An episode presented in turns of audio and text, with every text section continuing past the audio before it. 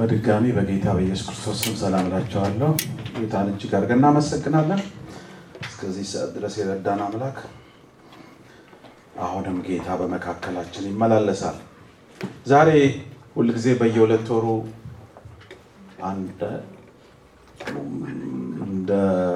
በወር መጨረሻ በየሁለት ወሩ መጨረሻ የምናደርገው የጌታ እራትን ስርዓት የምናደርግበት ቀን ነው። ጌታን እጅግ አድርገን እናመሰግናለን። ይሄ ስርዓት ሁሌ እንደምንለው ጌታ ያዘዘው ስርዓት ነው። ለመታሰቢያ ያድርጉት ብሎ ያዘዘው ስርዓት ነው። ስለዚህ የሰው ስርዓት ሳይሆን ጌታ ያዘዘውን ስርዓት የምንወስደው ነው። ሌላው ስርዓት ለቤተ ክርስቲያን የሰጣት የጥምቀት ስርዓት ነው። ጥምቀት ስርዓት ሰው ጌታን ኢየሱስ ክርስቶስን እንደ አዳኙ ሲቀበል የሚወስደው ስርዓት ነው። ይህን ጌታ ያዘዘው ነው። ይህንንም ደግሞ ጌታ ያዘዘው ስለሆነ እንደ ሁኔታው ቤተ ክርስቲያናት አንዳንዶች በየሳምንቱ፣ አንዳንዶች በየወሩ፣ አንዳንዶች በየሁለት ወሩ እንደኛ ይወስዳሉ ማለት ነው። ጌታን እጅግ አድርገን እናመሰግናለን ለዚህ ቀን ያደረሰን ጌታ። ይሄ የደስታ ስርዓት ነው የምንወስደው ማለት ነው። ጌታን እያሰብን ከጌታ ጋር አንድነታችንን የምንገልጥበት ስርዓት ነው። ከቅዱሳንም ጋር አንድነትን የምንገልጽበት ስርዓት ነው። ደስ እያለን የምንወስደው ነው። እግዚአብሔር አምላካችን ስሙ ይባረክ። ሞቱን ትንሣኤውን እያሰብን የምንወስደው ስርዓት ነው። ፍቅሩን የገለጠበትን ስርዓት እያሰብን ነው የምንወስደው። ጌታን እጅግ አድርገን እናመሰግናለን። ስለዚህ የእግዚአብሔር ስርዓት ስለሆነ ሁሌ እንደምንለው በጥንቃቄ በአክብሮት ራሳችንን በመመርመር በመፈተን በመመዘን የምንወስደው ነው። ከመውሰድ መከልከል ማለት ሳይሆን ግን አክብሮት ሰጥተን በእውነተኛ መንገድ ህይወታችንን መርምረ ነው ልንወስደው የሚገባ ስርዓት ነው። እግዚአብሔር አምላካችንን ስሙ ይባረክ። ዛሬ ከዚህ ሀሳብ ጋር የሚሄድ አጠር ያለ ነገር እንካፈልና ከዛ በኋላ ወደ ስርዓቱ እንሄዳለን። የእግዚአብሔር ማህተም በሚል ነው የምንከፋፈለው። የእግዚአብሔር ማህተም ማህተም ማለት ምን ማለት ነው ብትባሉ ምን ትላላችሁ? ምን ማለት ማህተም? ምን ማለት ነው ማህተም?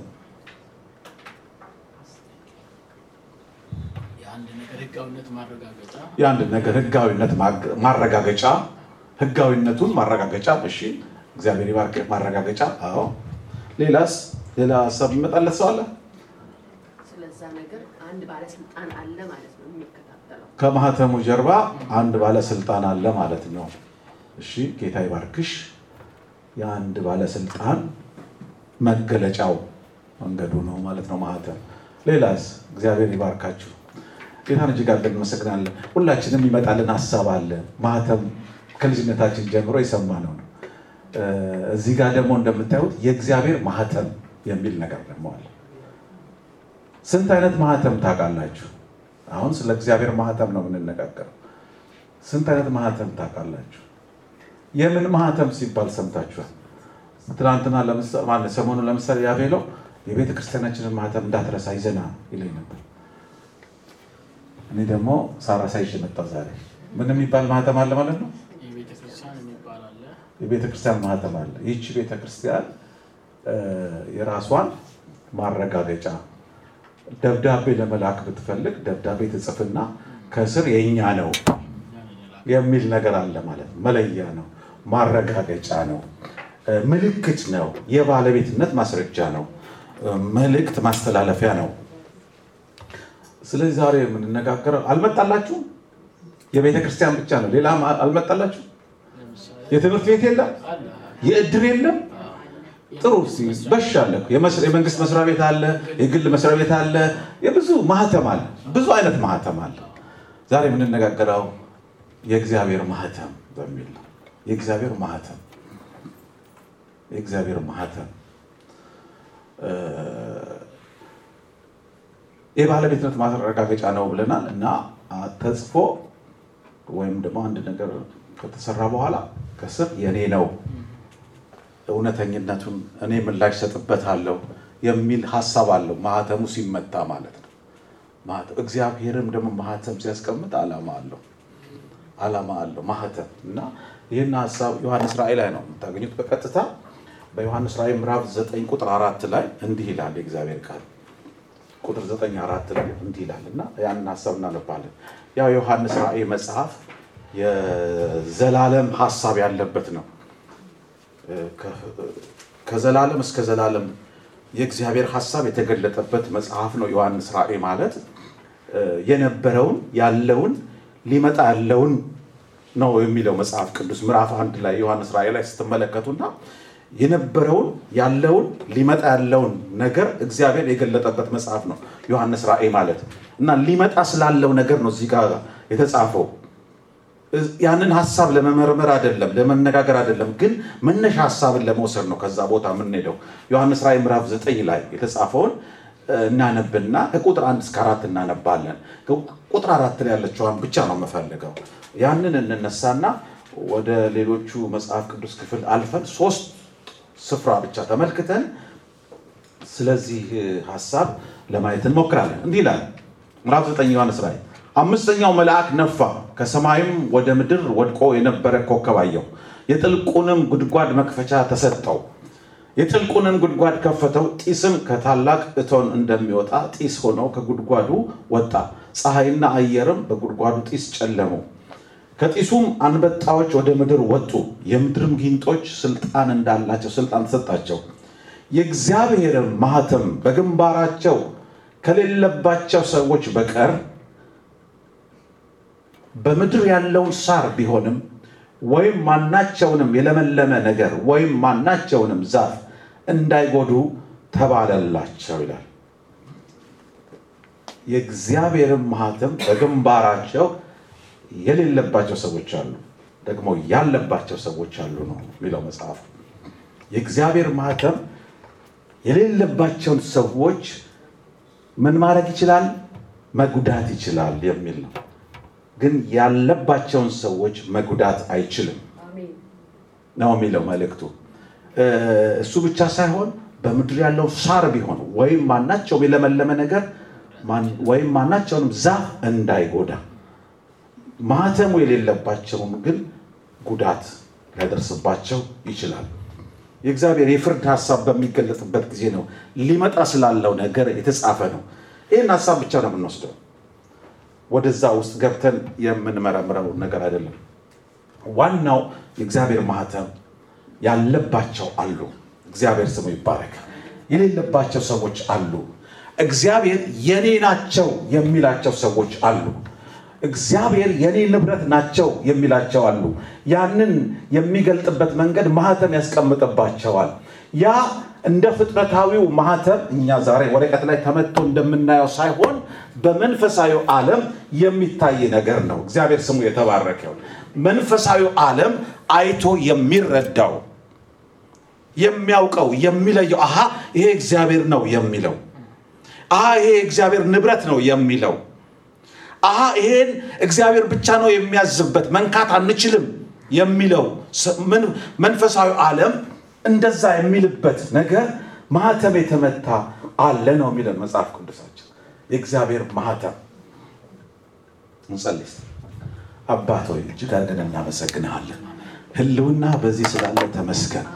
መገኘት በዚህ ስፍራ ስላለ ተመስገን። አቤቱ ጌታ ሆይ መረዳትን ስጠን ለሁላችን የሚነገረውን ነገር እግዚአብሔር አባት ሆይ በመንፈስ መረዳት እንድንችል እርዳን። ማስተዋል እንድንችል እርዳን። ያስተውሉ ዘንድ መጽሐፍትን ያስተውሉ ዘንድ አይምሯቸውን ከፈተላቸው ተብሎ እንደተጻፈ ሊከፈትልን የሚገባ አይምሯችን ሊያስተውለው የሚገባውን ነገር እንድናስተውል ሁላችንንም እርዳን ሳናስተውለው ተሰውሮብን የሚቀር ነገር እንዳይኖር በኢየሱስ ክርስቶስም እንጸልያለን። ሳይገባን ድንግርግር ብሎን እንዳንሄድ ነገር ግን አንተ ማስተዋልን እንድንችል መረዳትን እንድንችል ጸጋህን አብዛልን። ያንተን ሀሳብ ማን ሊገልጠው ይችላል? ማን ሊያስረዳው ይችላል? ማን ሊያሳውቀው ይችላል አንተው ራስ እርዳን አንተው ራስ አግዘን። አይምሯችን ክፍት ይበል ንቅት ይበል። ለአንተ ለሰማያዊው ነገር ለመንፈሳዊው ነገር ለማይጠፋው ዘላለማዊ ለሆነው ነገር አይምሯችን ንቅት ይበል።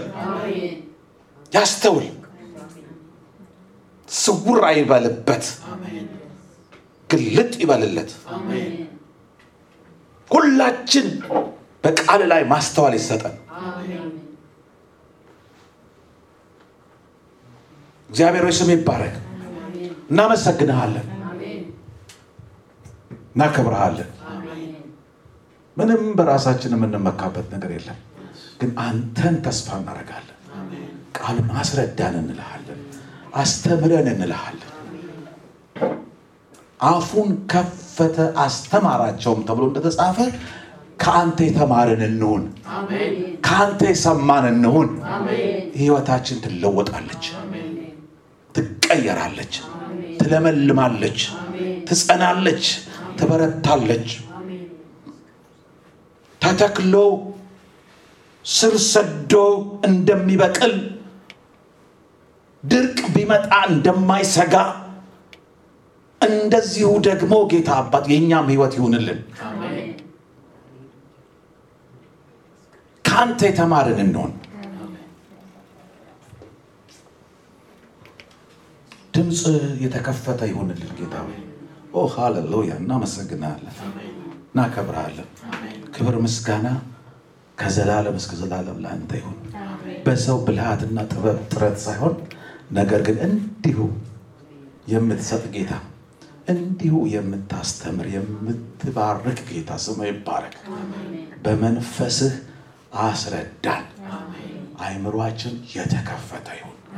ስሙ ይባረክ። አሜን። ዘፍጥረት ምዕራፍ አራት የመጀመሪያ ጥቅሳችን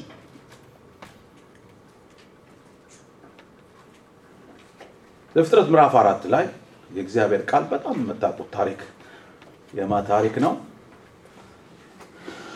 የአዳምና ሔዋን የመጀመሪያ የጸነሱት ስለ ቃይል ነው የምናየው። እዛ ቦታ ላይ ከቁጥር አንድ እስከ 15 አነባለሁ። አጥር አድርገን እናየዋለን ሀሳቡን። የቁጥር አንድ እስከ 15 ስለ ምልክት ነው የምንነጋገረው፣ ስለ ማህተም ነው የምንነጋገረው። እግዚአብሔር ይመስገን። እንዲህ ይላል የእግዚአብሔር ቃል ምዕራፍ አራት ቁጥር አንድ ጀምሮ አዳምም ሚስቱን ሔዋንን አወቀ፣ ጸነሰችም፣ ቃየንንም ወለደች። እርሷም ወንድ ልጅ ከእግዚአብሔር አገኘዋለች።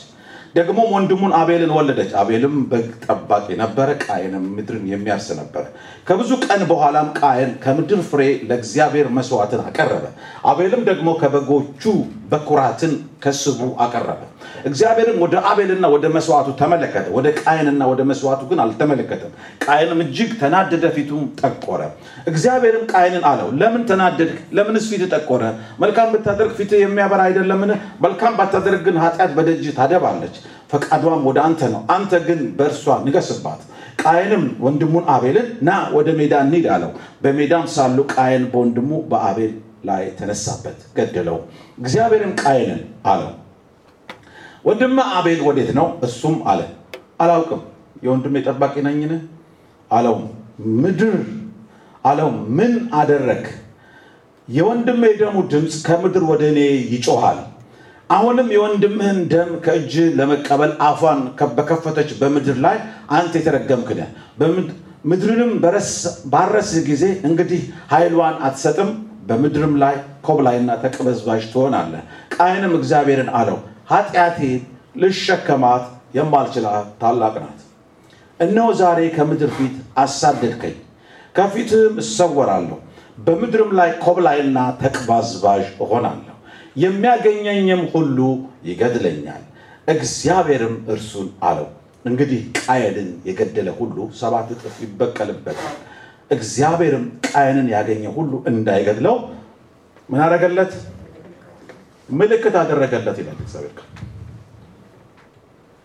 የሰው ልጅ ሁለተኛ የተገለጠ ኃጢአት የሰራበትና ተጽፎ የምናየው ስፍራ ነው። አዳምና ሔዋን ኃጢአት ሰሩ። ከዛ በኋላ ደግሞ መጽሐፍ ቅዱሳችን በዘገበልን ምዕራፍ ሶስት ላይ ሊጠቀሰው ሀሳብ አራት ላይ ደግሞ ስንሄድ እንደጸነሱ እንደወለዱ ቃየልና አቤልን እንደወለዱ መጽሐፍ ጠቀሰ። ከዛ እነሱ ደግሞ እርስ በርሳቸው እንዳነበብነው ቃየን አቤል ላይ ተነሳ፣ አቤልን ገደለው። ይሄ ሁለተኛው ኃጢአት ማለት ነው፣ የተገለጠው ሁለተኛው ኃጢአት ነው።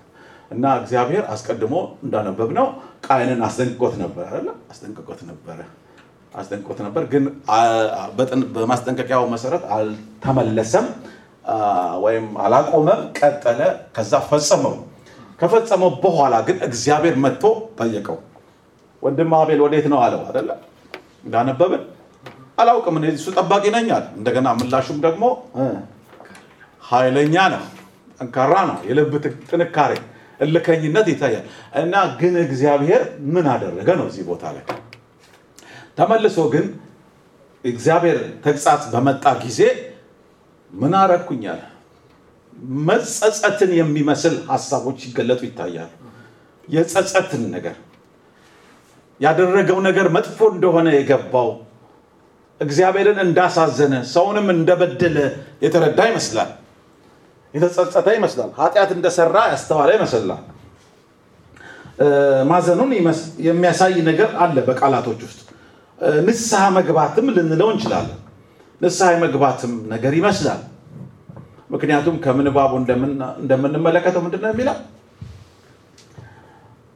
ቃየንም እግዚአብሔርን አለ ኃጢአቴ ልሸከማት የማልችላት ታላቅ ናት። እነሆ ዛሬ ከምድር ፊት አሳደድከኝ፣ ከፊትህም እሰወራለሁ፣ በምድርም ላይ ኮብላይና ተቅበዝባዥ እሆናለሁ፣ የሚያገኘኝም ሁሉ ይገድለኛል። በሞት ፍርሃት ውስጥ እንዳለ ታያላችሁ። የሞት ፍርሃት አለበት። እግዚአብሔር መልካም አምላክ ነው፣ ቅን ፈራጅ ነው። አስቀድሞ ሊመጣ ያለውን ነገር ስለሚያውቅ በእሱ ህይወት ላይ አስቀድሞ አስጠንቅቆታል። ለምን ተናደድክ? ለምን ተቆጣህ? መልካም ብታደርግ ይሄ ሁሉ ይሆናል እንዴ? ምንድን ነው አሁን የተፈጠረው ብሎ ነገረው። በል እንግዲህ ኃጢአት እያደባ ነው። አሁን ህይወትን ሊቆጣጠር ነው። ኃጢአት ስራ ጀምሯል። በህይወት ዙሪያ ሊይዝ ነው፣ ሊያጠምድ ነው፣ ጉድ ሊሰራ ነው። ተጠንቀቅ። አሁን እግዚአብሔር ነው ወደኛም ህይወቱ እግዚአብሔር በተለያየ መንገድ ይመጣል። ለግላችን ይነግረናል። በወንድማችን በእህታችን ሊነግረን ይችላል። በቃሉ ሊነግረን ይችላል። በስብከት መልክ ሊነግረን ይችላል። በተለያየ መንገድ ሊመጣ ይችላል። ካላስተዋልን፣ ካልነቃን፣ ካልጠነቀቅን፣ ቶሎ ምላሽ ካልሰጠን፣ ለመንፈሳዊ ነገር ንቅት ያለ ነገር ከሌለን ዝም ብለን ወደ እሳት ውስጥ ልንገባበት እንችላለን ማለት ነው። ቃየን የተናገረው ነው ዝም ብሎ የሚቀጥል ከዛ በኋላ ወንድሙን ጠራው ሜዳ ላይ ምን አደረገው? ገደለው ገደለው በቀናበት ገደለው። ወንድሙ የበደለው ነገር የለም፣ ያደረገው ክፉ ነገር የለም። ተነሳበት፣ ገደለው። እግዚአብሔር እሱን አቤልን ስለተቀበለው ቃየንን ስላልተቀበለው ብቻ ነው የተቆጣው። ቃየን ለምንድን ነው የኔን ያልተቀበለው ብሎ አልጠየቀም። ለምንድን ነው እሱን የተቀበለው? ለምን እኔን ያልተቀበለው አላለም። ነገር ግን ምንድን ነው ዋናው ነገር? እግዚአብሔር ያደረገው ነገር ነው ዋናው መልእክታችን። እግዚአብሔር ምን አደረገ? ይሄ ሰው በተጸጸተ ጊዜ ሐዘን ተሰምቶት በሰራው ነገር እጅግ ቅር እንትን በጣም ተጸጽቶ በሞት ፍርሃት ውስጥ ሁሉ በቃ ሊገለኝ ነው የሚፈልገው እስኪል ደረሰ። ሁሉ በቃ ይገለኛል፣ የሚያየኝ ሁሉ በቃ አንተ የእግዚአብሔር ጠላት፣ አንተ ነፍሰ ገዳይ ብሎ ሊገለኝ ነው የሚፈልገው ነው። በሞት ፍርሃት ውስጥ ገባ። ሞት ያሳድደው ጀመር። በቃ እግዚአብሔር ግን ምን አደረገ ነው የሚለው መጽሐፍ ቅዱሳችን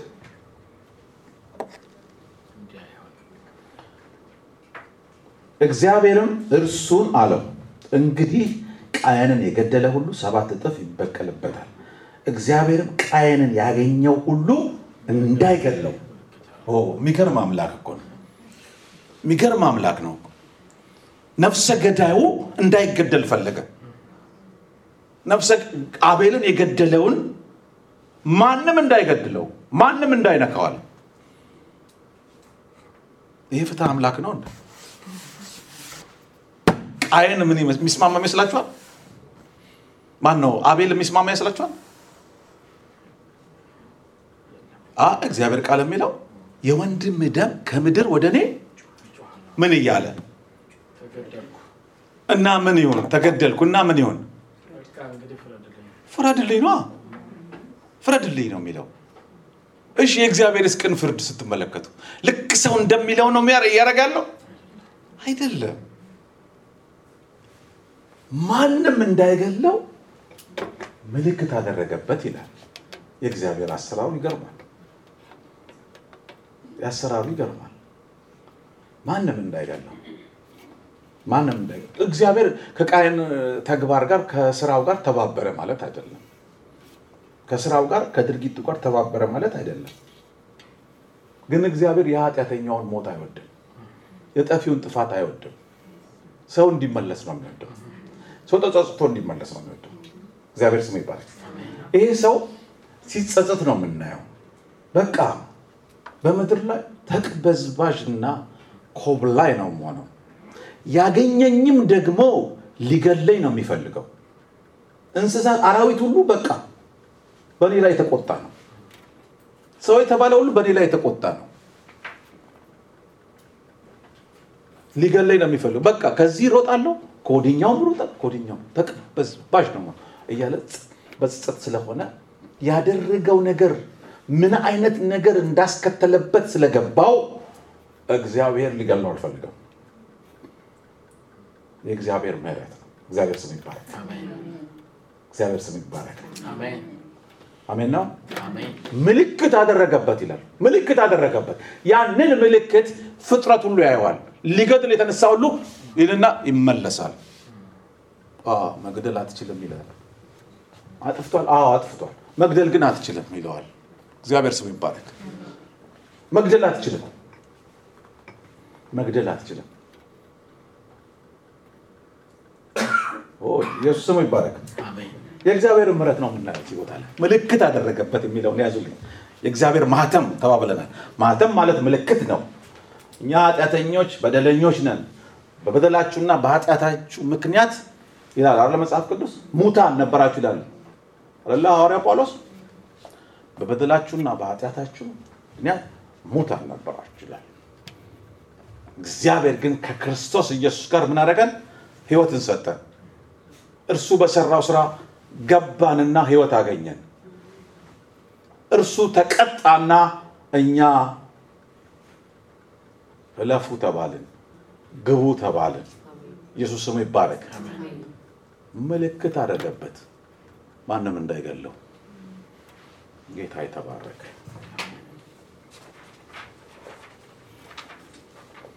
ሁለተኛው የምናየው ሀሳብ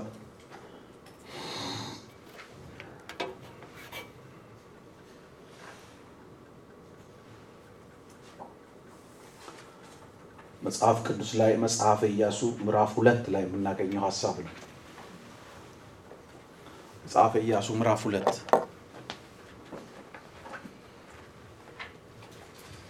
እስራኤላውያኖች ከግብፅ ምድር ከወጡ በኋላ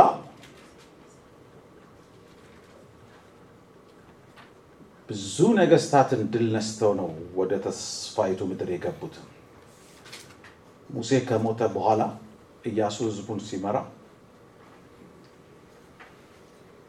ምዕራፍ ሁለት ላይ ሄደን ስንመለከት ኢያሪኮን ከመውረሳቸው በፊት ከመምታታቸው በፊት ምድሩን እንዲሰልሉ ሁለት ሰዎችን ላከ ኢያሱ። ቁጥር አንድ ላይ ስትመለከቱ የነዌም ልጅ ኢያሱ ሄዳችሁ ምድሪቱንና ኢያሪኮን እዩ ብሎ ከሰጢም ሁለት ሰላዮች በስውር ላከ። ሄዱም ረአብም ወደሚሏት ጋለሞታ ቤት ገቡ፣ በዚያም አደሩ ይላል መጽሐፍ ቅዱስ። እዛ ቤት ውስጥ ገቡና አደሩ። በኢያሪኮ የምትኖር ሴት ነች። ጋለሞታይቱ ረአብ ይላታል። የዕብራውያን ጸሐፊ ምዕራፍ 11 ላይ እንደዚሁ እሷንም ሲያነሳት እና ጋለሞታይቱ ረአብ ያደረገችውን ነገር ነው እዚህ ላይ የምንመለከተው እና ከቁጥር ስምንት ጀምሮ አለፍ ብለን እስቲ እናንብበው የምትለውን ነገር እንመለከታለን። ይህች ሴት ከቁጥር ስምንት ጀምሮ ሰዎቹንም እነዚህ ሁለቱን ማለት ነው ወደ እሷ ቤት ገብተው አድረዋል እና ሰዎቹንም እንዲህ አለቻቸው፣ እግዚአብሔር ምድሪቱን እንደሰጣችሁ እናንተንም መፍራት በላያችን እንደወደቀ በምድሪቱም የሚኖሩት ሁሉ ከፊታችሁ እንደቀለጡ አወቅኩ። ከግብፅ ምድር በወጣችሁ ጊዜ እግዚአብሔር የኤርትራን ባህር በፊታችሁ እንዳደረቀ በዮርዳኖስ ማዶ በነበሩት እናንተም በፈጽማችሁ ባጠፋችኋቸው በሁለቱ በአሞራውያን ነገስታት በሴዎንና በአግ ያደረጋችሁትን ሰምተናል። ይህንም ነገር ሰምተን ልባችን ቀለጠ። አምላካችሁም እግዚአብሔር በላይ በሰማይ በታችም በምድር እርሱ አምላክ ነውና ከእናንተ የተነሳ ከዚያ ወዲያ ለማንም ነፍስ አልቀረለትም። አሁንም እባካችሁ በእግዚአብሔር ማሉልኝ፣ በእውነትም ምልክት ስጡኝ። እኔ ለእናንተ ቸርነት እንደሰራሁ እናንተ ደግሞ ለአባቴ ቤት ቸርነት እንድትሰሩ አባቴንና እናቴንም ወንድሞቼንና እህቶቼንም ያላቸውንም ሁሉ እንድታድኑ ሰውናታችንንም ከሞት እንድታድኑ ሰዎቹም ይህን ነገራችንን ባትገልጪ ነፍሳችን በነፍሳችሁ ፈንታ ለሞት ይሆናል። እግዚአብሔርም ምድሪቱን በሰጠን ጊዜ ከአንቺ ጋር ቸርነትንና እውነትን እናደርጋለን አሏቸው። ቤቷም በከተማ ቅጥር የተጠጋ ነበረና እርሷም በቅጥሩ ላይ ተቀምጣ ነበርና ከመስኮቱ በገመድ አወረደቻቸው። እርሷም ይቅርታ እንዴ እርሷም አሳዳጆቹ እንዳያገኟችሁ ወደ ተራራው ሂዱ፣ አሳዳጆቹም እስኪመለሱ ድረስ በዚያ ሶስት ቀን ተሰውራችሁ ተቀመጡ፣ ኋላም መንገዳችሁን ትሄዳላችሁ አለቻቸው። ሰዎቹም አሏቸው፣ እኛ ከዚህ ከማልሽልን መሐላ ንጹሐን እንሆናለን። እነሆ እኛ ወደ አገሩ በገባን ጊዜ ይህን ቀይ ፈትል ይህን ያዙልኝ፣ ይህን ቀይ ፈትል እኛን ባወረድሽበት መስኮት በኩል እሰሪው አባትሽንም እናትሽንም ወንድሞችሽንም አባትሽንም የአባትሽንም ቤተሰብ ሁሉ ወደ አንቺ ወደ ቤትሽ ሰብስቢ። ከቤትሽም ደጅ ወደ ሜዳ የሚወጣ ደሙ በራሱ ላይ ይሆናል፣ እኛም ንጹሐን እንሆናለን። ነገር ግን ከአንቺ ጋር በቤቱ ውስጥ ያለውን አንድ እጅ ቢነካው ደሙ በእኛ ራስ ላይ ይሆናል ነው። ታሪኩ ተያያዘላቸው አይደለም። ሁለት ሰላዮች ወደ ኢያሪኮ ገቡ፣ ሰለሉ እና እሷ ቤት አደሩ፣ ጋለሞታይቱ ቤት አደሩ። ከዛ ይቺ ሴት አንድ እውነት ነገረቻቸው። ስለ እስራኤላውያኖች የሰም- የሰሙት ነገር አለ ኢያሪኮዎች። እሷም የሰማችውን ነገረች። በእውነት እውነተኛ አምላክ ነው እናንተ የምታመልኩት፣ ኃያል አምላክ ነው የምታመልኩት። የኤርትራን ባህር እንደ ግድግዳ ከፍሎ በደረቅ ምድር እንዳሻገራችሁ ሰምተናል። ዮርዳኖስንም እንዳሻገራችሁ ሰምተናል። ነገስታትን ድል እያደረጋችሁ ከእግዚአብሔር የተነሳ እንደመጣችሁ ሰምተናል። ይህን ሰምተን ልባችን ቀልጧል፣ በፍርሃት አልቀናል። በሞት ፍርሃት ውስጥ ናቸው ኢያሪኮ ውስጥ፣ እሷም በሞት ፍርሃት ውስጥ ናቸው። ስለዚህ ምንድን ነው የምትለው? በቃ እግዚአብሔር ይህን ምድር አሳልፈው እንደሚሰጣችሁ ግልጽ ነው። በቃ የታወቀ ነው። ነገር ግን በመጣችሁ ጊዜ እኔንና ቤተሰቦቼን ቤተዘመዶቼን በሙሉ አድኑልኝ። በሞት ፍርሃት ስለ የመዳን ጥያቄ ነው። ምልክት ስጡኝ ነው ያለቻቸው። ምልክት ሞት ወደ ቤቴ እንዳይገባ እኔንና የእኔ የሆኑትን ዘመዶችን በሙሉ እንዳታጠፏቸው ምልክት ስጡኝ ነው የምትለው። ለመዳን ጥያቄ ነው። ሞት እንደቀረበ እየተናገረች ወደ ህይወቷ ሞት ቀርቧል ነው። ኢያሪኮ እየመጣ ነው። ልንጠፋ ነው። እግዚአብሔር በቃ ያደረገውን ነገር ሰምተናል። ነገስታቶችን ድል እየነሳችሁ ስትመጡ ሰምተናል። አሁን ደግሞ ኢያሪኮ ጋር ነው። እናንተም ደግሞ የመጣችሁበትን ምክንያት አውቄያለሁ፣ ግን እኔ መዳን እፈልጋለሁ ነው መጽሐፍ ቅዱስ። በእምነት ዳነች ይላል ጋለሞታ የዕብራውያን ጸሐፊ እሷን ያነሳታል። በእምነት ዳነች ነው የሚለው። ሰላዮቹን ሸሽጋ ደብቃ የእግዚአብሔርን አምላክነት ጌትነት አውቃ ተረድታ አምና ተቀብላ መዳን ፈለገች። ያንንም መዳን ሰጧት። ቀይ ፈትል እሰሪ አሏት። የደሙ ምልክት እግዚአብሔር ስሙ ይባረክ። ሞትን የሚከለክል ሞት ወደ ቤቷ እንዳይገባ ሃሌሉያ አሜን ነው። ሞት ወደ ቤቷ እንዳይገባ ማለት ነው።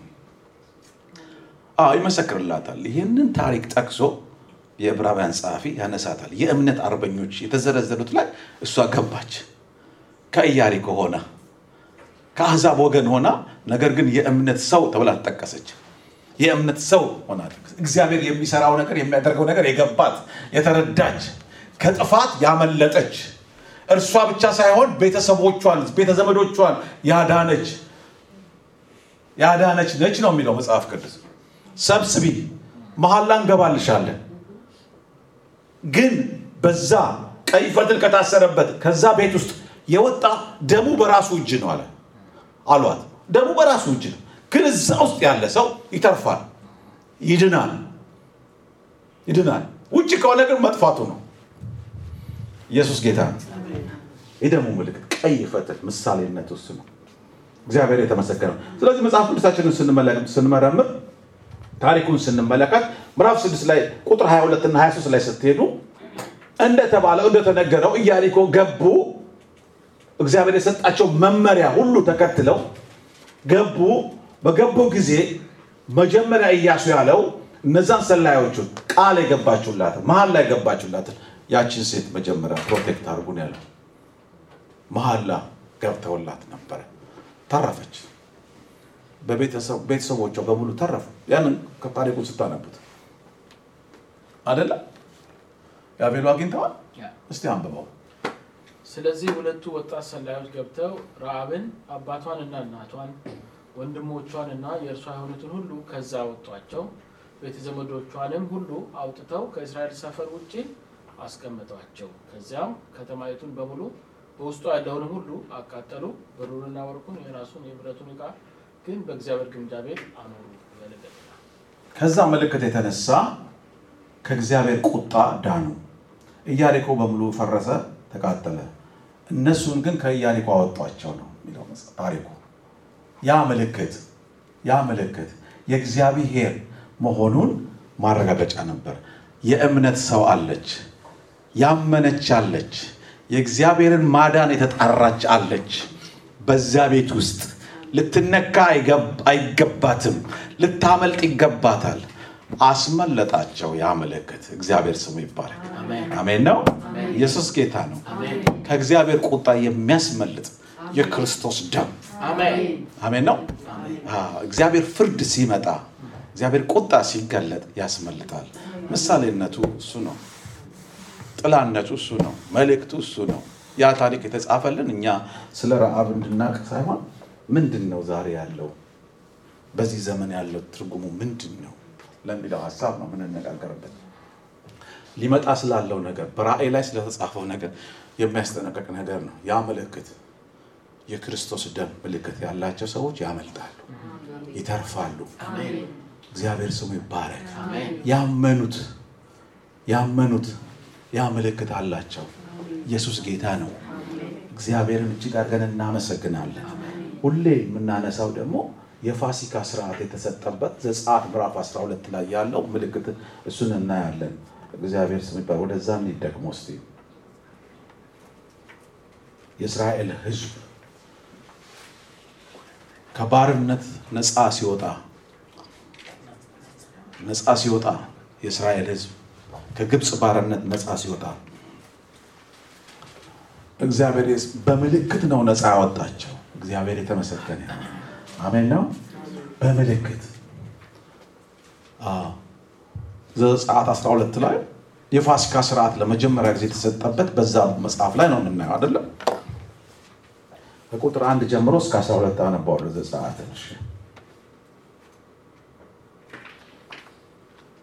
ዘጸአት ምዕራፍ 12 ከቁጥር አንድ ጀምሮ እግዚአብሔርን በግብፅ አገር ሙሴንና አሮንን እንዲህ ብሎ ተናገራቸው። ይህ ወር የወሮች መጀመሪያ የዓመቱን መጀመሪያ ወር ይሁናችሁ። ለእስራኤልም ልጆች ሁሉ ተናገሩ በሏቸው፣ በዚህ ወር በአስረኛው ቀን ሰው ሁሉ ለአባቱ ቤት አንድ ጠቦት፣ ለአንድ ቤትም አንድ ጠቦት ይውሰዱ። የቤቱ ሰዎች ቁጥርም ለጠቦቱ የማይበቃ ቢሆን እርሱና ለቤቱ የቀረበው ጎረቤቱ እንደ ነፍሶቻቸው ቁጥር አንድ ጠቦት ይውሰድ። እያንዳንዱም እንደሚበላው መጠን ከጠቦቱ ይካፈሉ። የእናንተ ጠቦት ነውር የሌለበት የአንድ ዓመት ተባት ይሁን። ከበጎች ወይም ከፍየሎች ውሰድ። በዚህም ወር እስከ አስራ አራተኛው ቀን ድረስ ጠብቁት። የእስራኤልን ማኅበር ጉባኤ ሁሉ ሲመሽ ይረዱት። ከደሙም ወስደው በሚበሉበት ቤት ሁለቱን መቃንና ጉበኑን ይቅቡት። በእሳት የተጠበሰውን ስጋውንና ቂጣውን እንጀራ በዚያች ሌሊት ይብሉ። ከመራራ ቅጠል ጋር ይበሉታል። ጥሬውን በውሃውን የበሰለውን አትብሉ። ነገር ግን ከራሱ ከጭኑ ከሆድ ዕቃው ጋር በእሳት የተጠበሰውን ብሉት። ከእርሱ እስከ ጠዋት አንዳች አታስቀሩ። እስከ ጠዋትም የቀረውን በእሳት አቃጥሉት።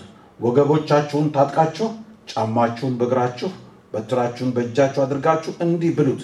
ፈጥናችሁም ትበሉታላችሁ። እርሱ የእግዚአብሔር ፋሲካ ነው።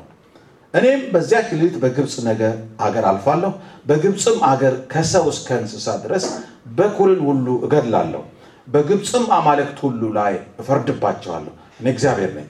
ደሙም ባላችሁበት ቤቶች ምልክት ያዙልኝ።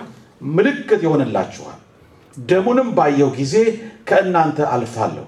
እኔም የግብፅን ሀገር በመታው ጊዜ መቅሰፍቱ ለጥፋት አይመጣባችሁም። እግዚአብሔር ስሙ ይባረክ። አሜን። ምልክት አድርጎ የተሰጣቸው ደሙን በመቃኑና በጉበኑ ላይ ምን አድርጉት? ቅቡት። ምልክት ነው። ይሄ ምልክት ነው። ይሄ ፋሲካ ነው። እኔ በምድሪቱ ላይ አልፋለሁ። ለምንድን ነው የማልፈው? መቅሰፍት ላደርግ ነው። ምልክቱን ባየው ጊዜ የኔ ብዬ ወደዛ መቅሰፍቱ እንዲገባ አልፈቅድም። እግዚአብሔር ስሙ ይባረክ። አሜን ነው። ምልክቱን ባየው ጊዜ መቅሰፍቱ ወደ ቤታችሁ አይገባም። ኢየሱስ ክርስቶስ ጌታ ነው። እግዚአብሔርን እጅግ አድርገን እናመሰግነዋለን። እስራኤላኖች ምንም የተሻለ ነገር ያደረጉት ነገር የለም ይሄ እንዲሆንላቸው። ጋለሞታይቱ ረሃብም ቢሆን አመነች። በቃ ሌላ የተለየ ከሌሎቹ የተለየ ነገር ያደረገችው ነገር የለም። አመነች። በቃ የእግዚአብሔርን ማዳን ጠራች። ይሄ ህዝብም የተለየ ነገር ያደረገው ነገር የለም። የእግዚአብሔር ህዝብ ነው። የእግዚአብሔርን ትእዛዝ የሚቀበል ነው። እግዚአብሔር ግን ፍርድን ሊያካሂድ በመጣ ጊዜ ያደረገው ደሙን ምልክት አድርጉ፣ በዚህ ትሰወራላችሁ አላቸው። ኢየሱስ ጌታ ነው። ኃጢአት ደም ሳይፈስ ስርየት የለምና፣ ስለዚህ ደም በጉበኑ መቃን በሁለቱ መቃን ላይ ምልክት እንዲያደርጉ ታዘዙ። ያንን ምልክት አደረጉ። እግዚአብሔር ስሙ የተባረከ። ስለዚህ በዚህ ስርዓት ከዛ ነፃ ወጡ። ኢየሱስ ጌታ ነው። አሜን አሜን። ደሙ ምልክታችን ነው። ደሙ የክርስቶስ ደም ምልክታችን ነው። ጌታን እጅግ አድርገን እናመሰግናለን። ከጥፋት የሚያድነን፣ ከቁጣ የሚያድነን፣ ከፍርድ የሚጠብቀን ደሙ ነው። ስራችን አይደለም፣ ጽድቃችን ብለን እንዳናስብ የሚያስመልጠን ደሙ ነው። ስለዚህ በቃ ጌታ ኢየሱስ ክርስቶስ የሰራውን ስናስብ በጣም ደስ ሊለን ይገባል። ነፍሳችን እረፍ ልትል ይገባታል። ከቁጣ ያመለጥ ነው በዚህ ነው። ምልክቱ በእኔ ላይ አለ። እግዚአብሔር ስሙ ይባላል። አሜን። ምልክቱ በአንቺ ላይ አለ፣ በአንተ ላይ አለ። የጌታ ምልክት አለ። ለምን? እርሱን ስላመንን ብቻ፣ እርሱን ስለተቀበልን ብቻ፣ እርሱን ስለተከተልን ብቻ ሌላ ስፔሻል ያደረግነው ነገር የለም። ረአብ ያደረገችው እሱና በቃ ደሙ መጽሐፍ ቅዱስ እንደሚናገር ከአቤል ደም ይልቅ ወደሚሻል የሚናገር ደም ቀርባቸዋል። የኢየሱስ ክርስቶስ ደም ይናገራል ብሏል። መልእክተኛ ነው። የአቤል ደም ይልቅ የሚለው ምንድን ነው? ይፈረድልኝ ነው የሚለው። ተበድያለሁ ነው የሚለው። ፍርድ ይካሄድ ዘንድ ይገባል ነው የሚለው። የኢየሱስ ክርስቶስ ደም ደግሞ ተከፍሎለታል ነው የሚለው። ሞቼለታለሁ ነው የሚለው። ቅጣቱን እኔ ወስጄለታለሁ ነው የሚለው። ነፃ ሊሆን ይገባዋል ነው የሚለው። እግዚአብሔር ስሙ ይባረክ። አሜን ነው። መቅሰፍት ወደ እሱ እንዲገባ አይገባም ይላል። እኔ ወስጄለታለሁ ነው የሚለው። እግዚአብሔር የተመሰገነ አሜን ነው ሃሌሉያ። ከዚህ በለጠ ምን ደስ የሚያሰኝ ነገር አለ ታዲያ? ምን ደስ የሚያሰኝ ነገር አለ? ሰዎች ወንጀል ሰርተው እንኳን ከፍርድ ቤት ነፃ ሲሆኑ አቤት ፌሽታ፣ ደስታ፣ ምህረት ሲደረግላቸው አይደለ እንዴ? ምህረት የሚያደርጉ አሉ አይደለ? በየአመቱ አንዳንድ ንግስታት አቤት ደስታ፣ ፌሽታ። እግዚአብሔር ነፍሳችን ይህን ጠንቅቃ ከተረዳች ሃሌሉያ አርፋለች። በቃ አርፋለች። ሰላም አላት ነፍሳችን። በቃ የጌታ ምልክት በአንቺ ላይ አለ። የጌታ ምልክት በአንተ ላይ አለ፣ በእኔ ላይ አለ፣ በእኛ ላይ አለ የሚናገር። ሴጣን አንተ በጽድቅ ስለተመላለስክ አይደለም ያልነካህ የፈራህ አይደለም። ደሙ በአንተ ላይ ስላለ በቃ ምን ያደርገው? ይዞራል፣ ዙሪያን ይሽከረከራል እንጂ በቃ በቃ ሌላ ነገር አይደለም። ያንተን ይዞርሃል፣ ይዞርሻል፣ ይዞርሻል። በቃ መቼ ነው ይህንን ይህንን ጌታን የምትተወው ብሎ መቼ ነው እድል ካገኘው ብሎ ምናልባት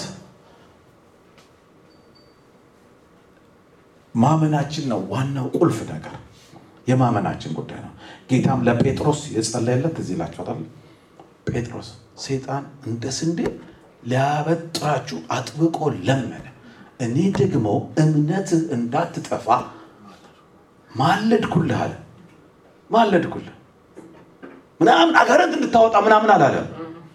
እምነትህ እንዳትጠፋ ማለድኩልህ። በቃ እምነትህ ሰው ይደክማል ትደክማል። የምትደክምበት ጊዜ አለ፣ ግን እንዳይጠፋ ያቺ ጭልጭል የምትለዋ ነገር እንዳትጠፋ እንዳትጠፋ አማለድኩልህ። በቃ ጌታ ድካሙን አግዘው በቃ እርዳው ምናምን ብዬ ሌሊቱን በሙሉ ስማልድ አደርኩ ነው የሚለው።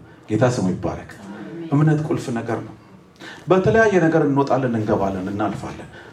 ግን ሸለቆም ብንገባ ከጌታ ጋር እምነታችን እነ ዳንኤል አስባ ጉድጓድ ውስጥም ሲጣሉ ያን እምነታቸውን አልጣሉ። ለሰው ሲታዩ የተጎዱ የተሸነፉ ምናምን የተረገሙ ሊመስሉ ይችላሉ። ግን በዛ እምነት ነበሩ። ከዛ ያንን እምነት ከሲወጡም የክብር ቦታም ሲሰጣቸው ያ እምነት አለ። ኖ እምነቱ ከፍታም ዝቅታም ላይ ሲሆን ስንሆን ልንይዘው የሚገባ ነገር ነው። እግዚአብሔር ስሙ ይባረክ። ምልክቱ ከዛ የተነሳ በእኛ ላይ ይሆናል። የኔ ነው። ምክንያቱም የዳነው በእምነት እንጂ በስራችን አይደለም። ስላመንን የእሱ ንብረት እንሆናለን። የጌታ ንብረት እንሆናለን። የጌታ ዕቃ እንሆናለን። ስላመንን ብቻ ስለተቀበልነው ስለምንከተለው ብቻ የእሱ ንብረት እንሆናለን። ስለዚህ ማህተሙ እኛ ላይ አለ። የእግዚአብሔር ማህተም የኔ ንብረት ናቸው።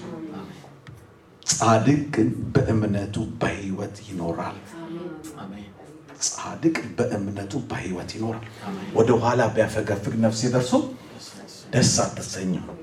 በቃ ጻድቅ የተባልከው በማመንህ እንጂ በስራህ ብዛት አይደለም፣ በቅድስናህ ብዛት አይደለም። ልንቀደስ በጽድቅ ልንመላለስ ተገቢ ነው። ግን ያ ጽድቃችን ብለን የምንመካበት ነገር አይደለም። ጽድቃችን የመርገም ጨርቅ እንደሆነ መጽሐፍ ቅዱሳችን ይናገራል። ነገር ግን በጌታ መሆናችን ያስመካናል። የእሱን ንብረት መሆን ማህተሙ በአንተ ላይ ስላለ ደስ ይበል፣ ደስ ይበል። እግዚአብሔር ስሙ ይባላል። አሜን። ደስ ይበል። በቃ በቃ የዛሬው ኑሮ ያሰብከው አልሆነም ይሆናል። በቃ ሰዎች ሁሉ አላቸው፣ አንተ ያጣ መስሏል። በቃ ግን ጌታ አለ። እግዚአብሔር ስሙ ይባረክ። ጌታ ካለ ሁሉ አለ። እግዚአብሔር ስሙ ይባረክ። በቃ ሰዎች ከፍ ከፍ ያሉ አንተ ዝቅ ያልክ መሰለህ? ኢየሱስ አለ። ሁሉ ያለው አምላክ አለ። ጌታ ስሙ ይባረክ። ሁሉ ያለው በቃ የሰማይም የምድሩም ጌታ እኔ ጋ አለ። እግዚአብሔር ስሙ ይባረክ። ካስፈለገኝ ይሰጠኛል፣ ዱብ ዱብ ያደርገዋል። ካስፈለገ የሚያስፈልገኝን ነገር አይነሳኝም። የምፈልገውን ሳይሆን የሚያስፈልገኝን አይነሳኝም። እግዚአብሔር ስሙ ይባረክ። ምክንያቱም እኛም ወላጆች ነንና ለልጆቻችን የምንሰጠውን እናውቃልና አይደለ? እኛም ወላጆች ነንና ለልጆቻችን የምንሰጠውን እናውቃለን። አምላካችን እግዚአብሔር እንዴት የሚያስፈልገንን ይነሳናል? አይነሳንም። ስለዚህ ማህተሙ በአንቺ ላይ በአንተ ላይ አለ። ደስ ይበላችሁ፣ ደስ ይበላችሁ። እግዚአብሔር ስሙ ይባረክ። በዚህ ደስ ይበላችሁ። ስትወጡ ስትገቡ የሚገርም ነው። በእኔ ላይ አለ ማህተሙ። እግዚአብሔር ስሙ ይባረክ። ይህን ሰማይና ምድር የገዛ ጌታ የፈጠረ ጌታ የሚቆጣጠር አምላክ ምንም ነገር ከኔ የሚያገኘው ነገር የለም። ምንም ጠብታ የሚያገኘው ነገር የለም። ግን የእሱ ንብረት አድርጎኛል። እፈልግሃለሁ ብሎኛል። ሰው አሁን ከሰው የማይጠቀም ሰው እንደ ጎትጉቶ የኔ ምናምን ላይ ይከታተልናል። ኖ እግዚአብሔር ምንም የሚያገኘው ነገር የለም። ከአንቺም ከአንተም ከኔም ምንም የሚያገኘው ምንም የጨምርለት ነገር የለም። ነገር ግን የእሱ አደረገ። የኔ ነህ አለ፣ የኔ ነሽ አለ። ስለሚያገኝ ሳይሆን በቃ ወደደን፣ ወደደን።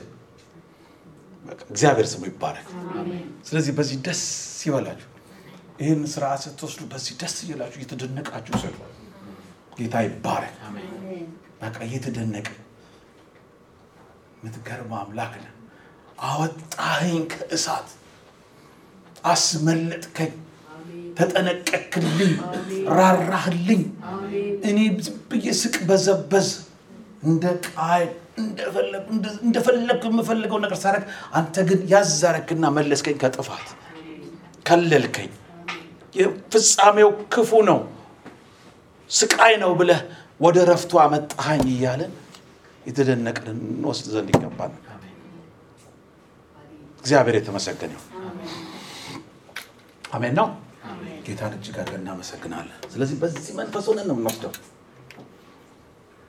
ወንድሞች ይመጡና ወደዚህ ስርዓቱ በጸሎት መንፈስ ሆነን ደሙን ያፍስሶ አዳንን ደሙን ያፍስሶ አዳንን የማረባም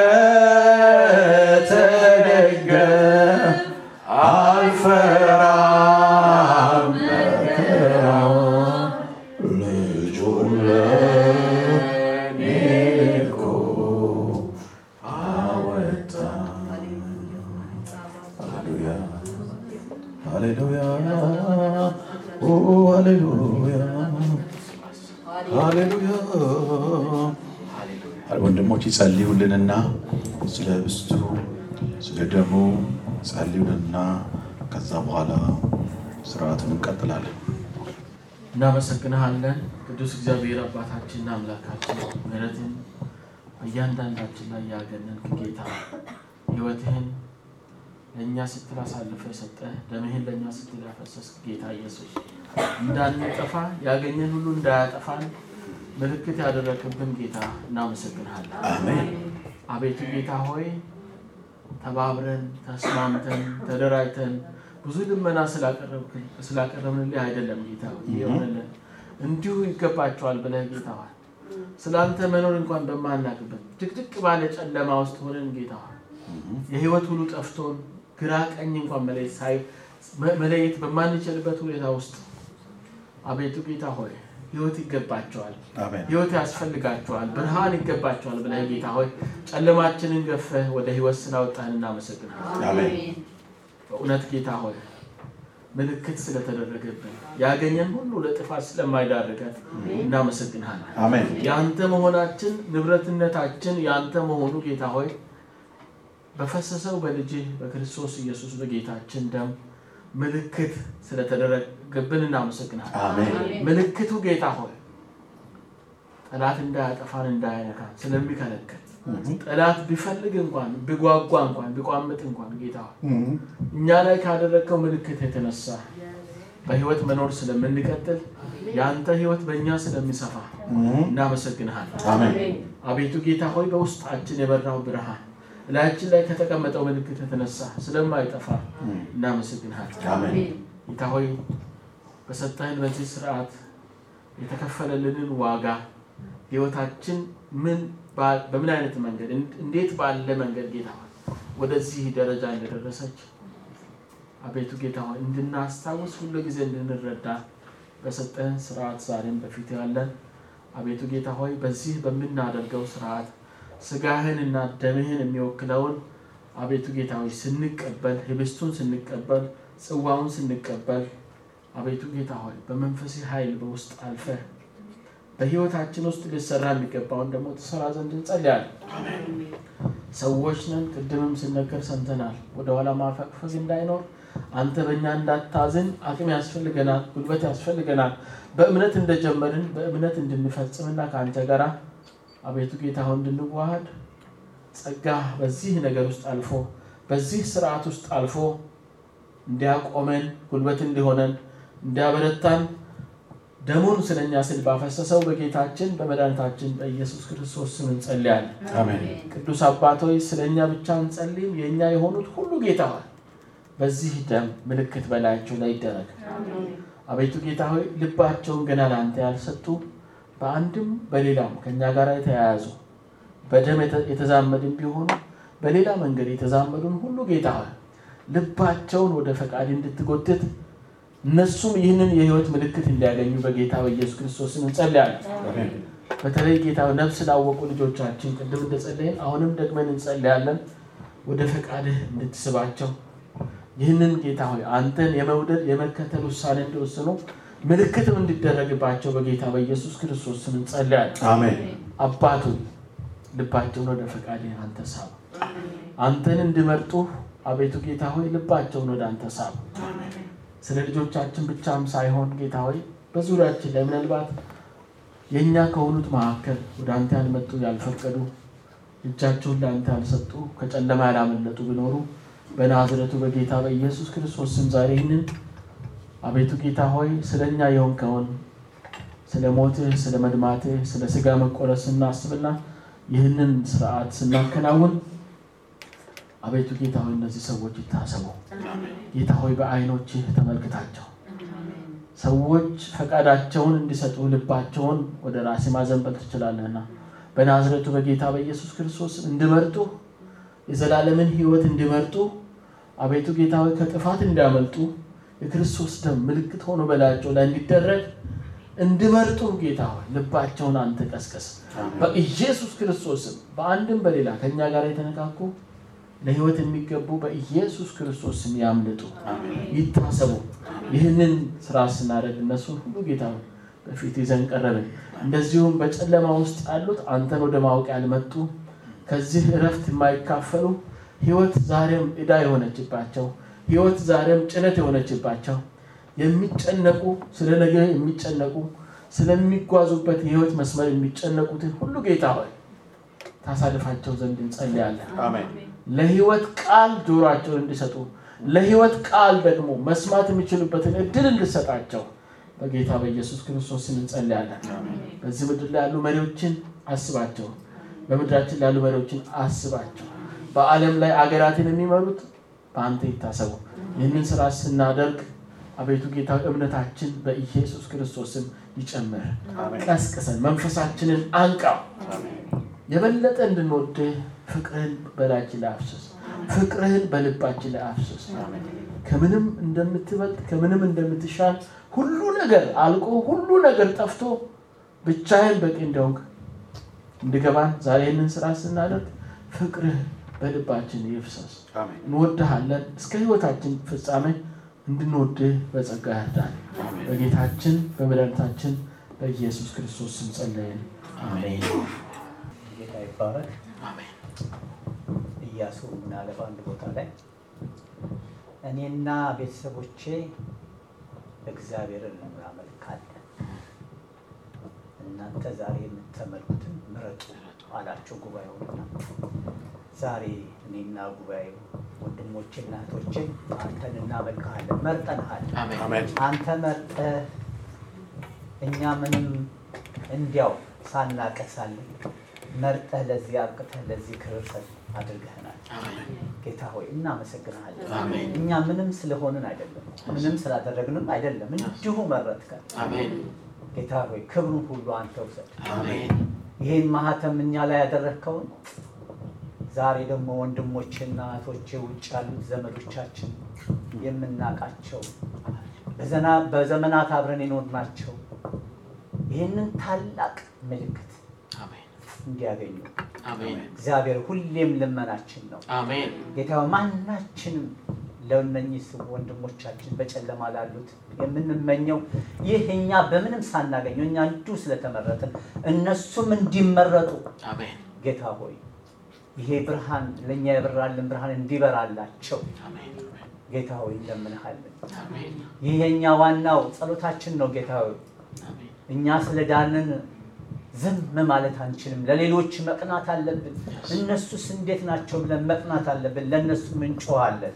ይህ ታላቅ እድል ይህ ዛሬ የምንወስደው የእሱን የጌታችን መታሰቢያ እነሱንም እነሱም ይህንን ታላቅ መታሰቢያ አስተውለው እንዲያዩት እንዲረዱት እግዚአብሔርን እንለምናለን። ጌታዬ ሆይ ይህ ታላቅ ስርዓትን ስናደርግ ያንተን ሞትና ትንሣኤ እንድናስብ እርዳን። እግዚአብሔር ሆይ ደግሞ ይህ መታሰቢያ ለብዙዎች ፈውስ እንዲሆን ለመንፈሳዊ በስጋም ሕይወታችን ፈውስ እንዲሆንልን እግዚአብሔር ሆይ ለምንሃለን። አሜን። አንተ ልዩ ነህ ጌታ ሆይ። ሕይወታችን በ- በመጽሐፍ ስለተጻፈ ዘላለማዊ ሕይወት ስላገኘን እንዲሁ ስላገኘን እግዚአብሔር ሆይ እኛ ደስ ብሎናል። ከዚህ የበለጠ ምን አለ? ሌላ ሁሉ ትርፍ ነው። እናመሰግናለን፣ እንወድሃለን። ክብር ሁሉ ለአንተ ይሁን። በልጅህ በጌታችን በክርስቶስ ስም። አሜን። ከወንድሞቻችን የጌታን ስጋና የጌታን ደም ቆመን እስቲ ሁላችንም እንቀበልና በአንድ ላይ ሁሌ እንደምናደርግ የእግዚአብሔርን ቃል ሰምተን ምላሽ ሰጥተንም እንወስዳለን ስርዓቱን ማለት ነው። እሺ ሁላችንም ከደረሰን በቀኝ እጃችን የጌታን ስጋ ምሳሌ የሆነውን ህብስቱን ይዘን የጌታን ቃል እናነብና ምላሽ ሰጥተን እንወስደዋለን። ይህ የምንቆርሰውስ እንጀራ ከክርስቶስ ስጋ ጋር ህብረት ያለው አይደለምን? አዎን አለው። እንደዚሁም የደሙ ምሳሌ የሆነውን ይህን ጽዋ ይዘን የጌታን ቃል አንብበን ምላሽ ሰጥተን እንወስዳለን። ይህ የምንባርከው የበረከት ጽዋ ከክርስቶስ ደም ጋር ህብረት ያለው አይደለምን? አዎን አለው ጌታን እናመሰግናለን። በዛውም በጸሎት መንፈስ ሆነን ፕሮግራማችንን ጸልየን አመስግነን እንጨርሳለን። ሃሌሉያ ሃሌሉያ። ጌታ ሆይ ባዘዝከን በትእዛዝህ መሰረት ለመታሰቢያ አድርጉት እንዳልክ ይህንን ስርዓት ፈጽመናል። አቤቱ ጌታ ሆይ ለስጋችን ፈውስ፣ ኃይል፣ ብርታት እግዚአብሔር አባቱ ለነፍሳችን ፈውስ፣ ብርታት፣ ጽናናት ለመንፈሳችን መነቃቃት እንዲሰጥ በኢየሱስ ክርስቶስ አሜን። በጌታ በኢየሱስ ክርስቶስ ስም የትንሣኤውን ኃይል ጌታ አባት ለትንሣኤው ምስክር መሆን የምንችልበት አቅም፣ ጉልበት፣ መታደስ እናገኝ ዘንድ እንጸልያለን። እምነታችን ይጨምር ዘንድ እንጸልያለን። ጌታ ሆይ የሰጠህን ስርዓት ዝም ብሎ አይደለምና ኃይል አለውና በአንተ ሀሳብ ፈቃድ ቃል ውስጥ በኢየሱስ ክርስቶስ ስም ጌታ አባት ሆይ ለታመመ ፈውስ ይሆንለት። በዚህ ሰዓት ላዘነ መጽናናት ይሆንለት። ለደከመ መበርታት ይሆንለት። እግዚአብሔር አባት ወደኋላ ለሚያፈገፍግ የእምነት መታደስ ይሆንለት። እግዚአብሔር አባት ኦ ሃሌሉያ አዲስ የህይወት ልምምድ ወደ ህይወቱ እንዲመጣ እንጸልያለን። በጌታ በኢየሱስ ክርስቶስ ስም በጌታ በኢየሱስ ክርስቶስ ስም እንጸልያለን። ሃሌሉያ። ከሐዘን ውስጥ ወጥታ በመጽናናት በደስታ መንፈስ ውስጥ የምትገባበት ጊዜ ይሁን ነፍሳችን። በጌታ በኢየሱስ ክርስቶስ ስም በጭራሽ በልጆች መካከል ሐዘን ላይ ሰለጥን ሐዘን ላይ ቆጣጠር ትካዜ ላይ ይዘን። ኦ ሃሌሉያ! በኢየሱስ ክርስቶስ ስም በአንተ ደስ እያልን በአንተ ደስ እያልን መውጣት መግባት የምንችልበት ጸጋ ይብዛ። ጸጋ ይብዛ